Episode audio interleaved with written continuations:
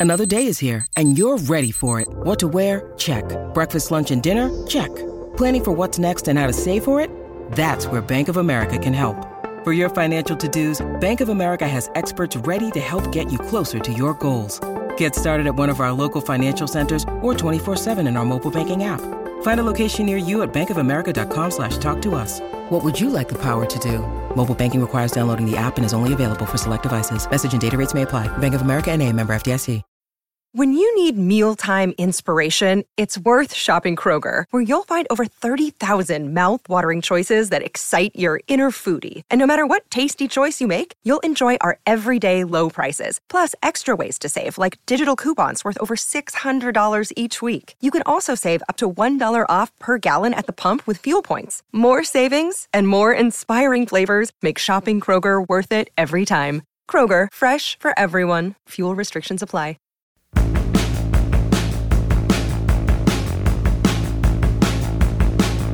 Well, hello. I am Matt Williamson. It is June 6th, Tuesday. My birthday, 50th birthday. Old man Williamson here. And uh, just so happens, as I was go- driving down to the facility, I realized that your Steelers starting quarterback, Kenny Pickett, and I share a birthday. And uh, he is a quarter of a century old today, where I am half a century old today. So happy, happy birthday to Kenny. Happy birthday to me happy. Thanks for all of you listening, tuning in.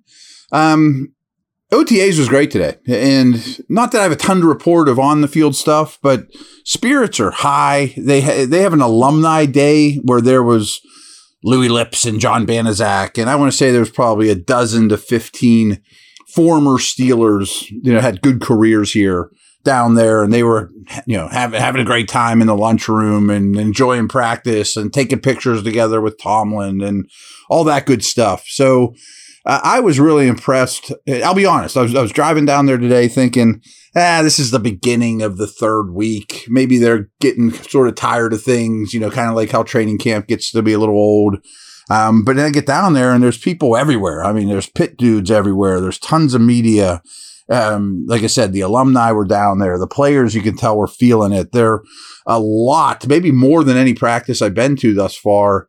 Players staying after on the field to do more work. You know, just the tempo I thought was great, and just the attitude, the weather. So it's been a real positive experience. I've gone to, you know, I've been to OTAs every one of them now for the last, I don't know, since since I've been doing the drive with Dale, six years, something like that.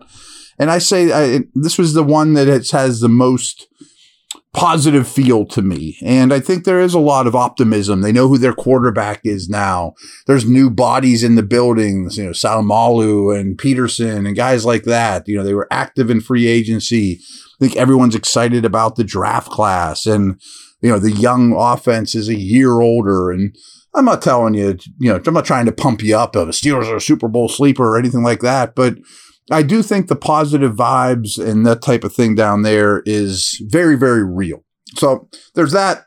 Happy birthday to Kenny. Happy birthday to me. Um, my weekly article went live today. I think it was right around noon. And it focuses very much on the Steeler linebacker position. Um, I'll probably talk more in depth about what I tore up, you know, tore into um, tomorrow's podcast. But it just so happens, and basically the real crux of the article, go check it out. I'm not giving it to you for free right now. You got to go get it and give you a day or two to digest it before we talk it through as usual. The crux of it was, which we've talked about here too. I thought the linebackers, and what I mean by that are off the ball guys, you know, not, I'm not talking about TJ Watt, I'm talking about off the ball dudes. That linebacker was the weakest part of the team last year, was the weakest position group of the team and I still think it is. And really, the, the article is if you're going to cut corners somewhere in today's NFL, is linebacker a good one to do that in? And we'll leave that for the eye of the beholder. But it just so happens something I've been wanting to talk about, and I've kind of danced around it a little bit because it's a rumor. But it involves Isaiah Simmons. And I keep getting asked, and I keep seeing it on Twitter the Steelers into Isaiah Simmons. Should they trade for him? What, what is that a good move? Blah blah blah. So let's take a quick break, and I will come back and tell you all about Isaiah Simmons and if I think it's a smart move or not.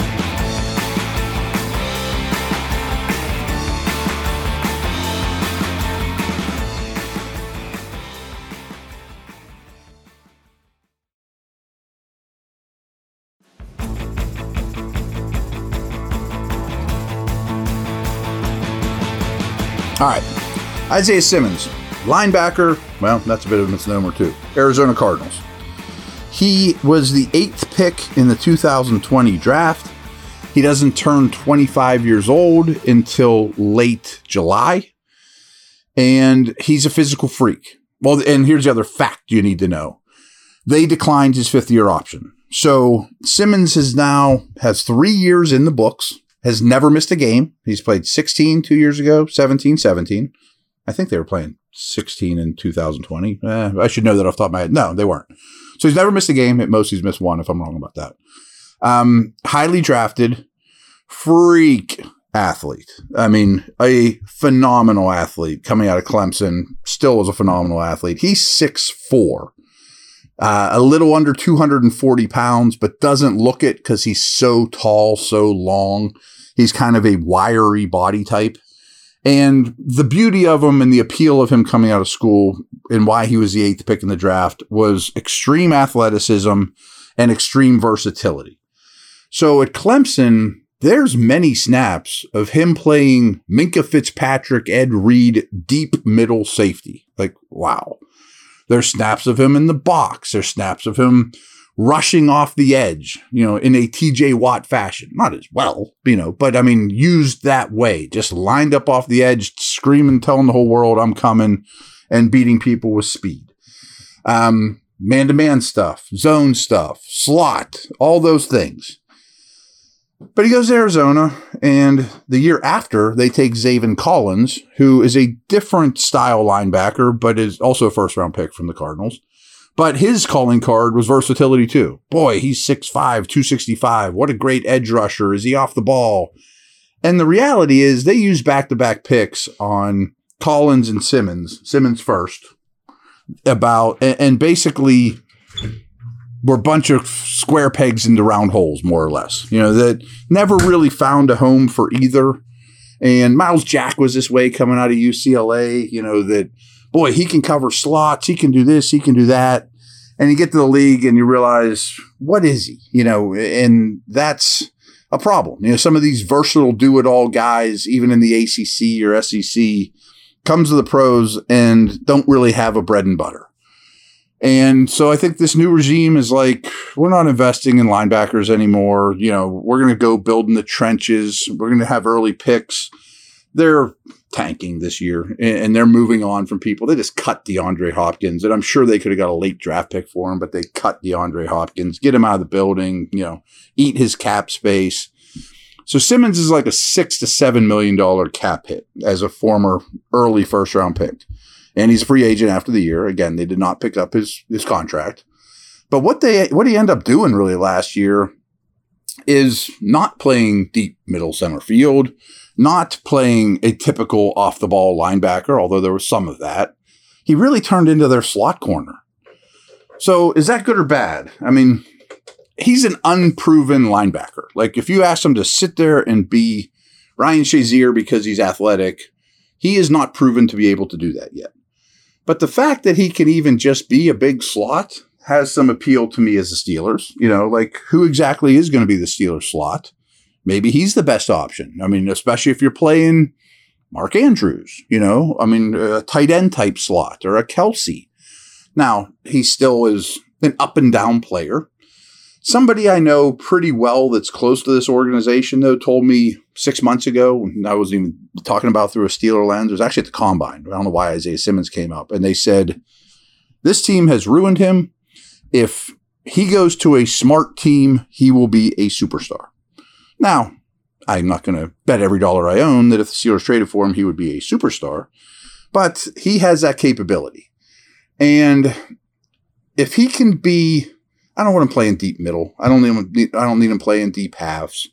But if he could be your big slot, kind of like the Ravens use Kyle Hamilton, big safety, he ended up being their slot last year, and this is not uncommon in the league anymore. And maybe just a new, you know, scenery can make him your second linebacker or your passing down replacement for Roberts, or comes in and lights it up and is better than Holcomb or Roberts, I mean, that's obviously the home run, uh, then it's a great deal because I think he costs you at this point again, they didn't pick up fifth year options. So that really lowers his cost in terms of they, they've told you they're going to move on from him. So uh, a tanking Cardinals team, would they rather have Simmons for one more year or a fourth round pick? I think you could easily get him for a fourth round pick, maybe a fifth. I think I would offer a fifth. But you only get him for one year. So if he's great, then you got to extend him. I, I mean, if he's great, great, you could franchise him. That seems really getting ahead of himself considering his track record. But he's somebody I would be interested in. I mean, they do have some cap space. Um, I don't love trading future picks, but it was a little bit of hubris here. I would think their offseason needs a year from now aren't as extensive as they are this year, but maybe I'm getting ahead of myself there. Who knows? Uh, I always want to keep future picks in my back pocket. Maybe you could trade him Kevin Dotson in a six. I mean, they're trying to rebuild their offensive line. I don't know, I'm just thinking of angles. I'd love to get my hands on this guy with a much better coaching staff, with a very distinct plan. You're a linebacker and you're playing some slot, you know, but it's far from a sure bet. And just don't, you know, say, boy, I remember that name. I remember watching him at Clemson flying all over the field. What a superstar he'd be. There's a lot of risk involved. Um, last note on him, and this is just a statistical thing because the splash plays the Steelers linebackers failed to create last year is just mind boggling. And Simmons is better, but over three years, he's forced seven fumbles. He has seven and a half sacks four of which were last year. So developing pass rusher, and I mentioned he does have pass rush potential.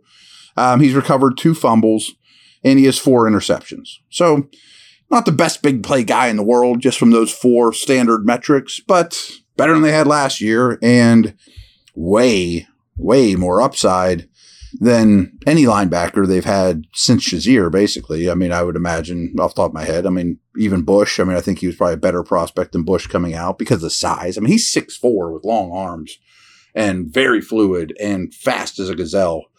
But what kind of take on player is he? I don't even know if I care about that in the NFL anymore. it sounds so, I mean, that sounds bad, but that's really where the league is. Just play in space, cover.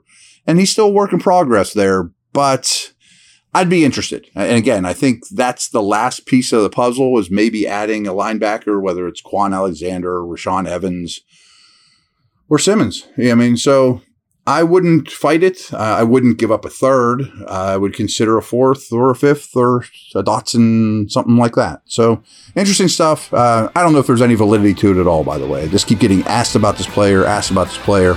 And since I've been focused on linebackers this week, I figured we'd chat about it. All right, take care. Over and out.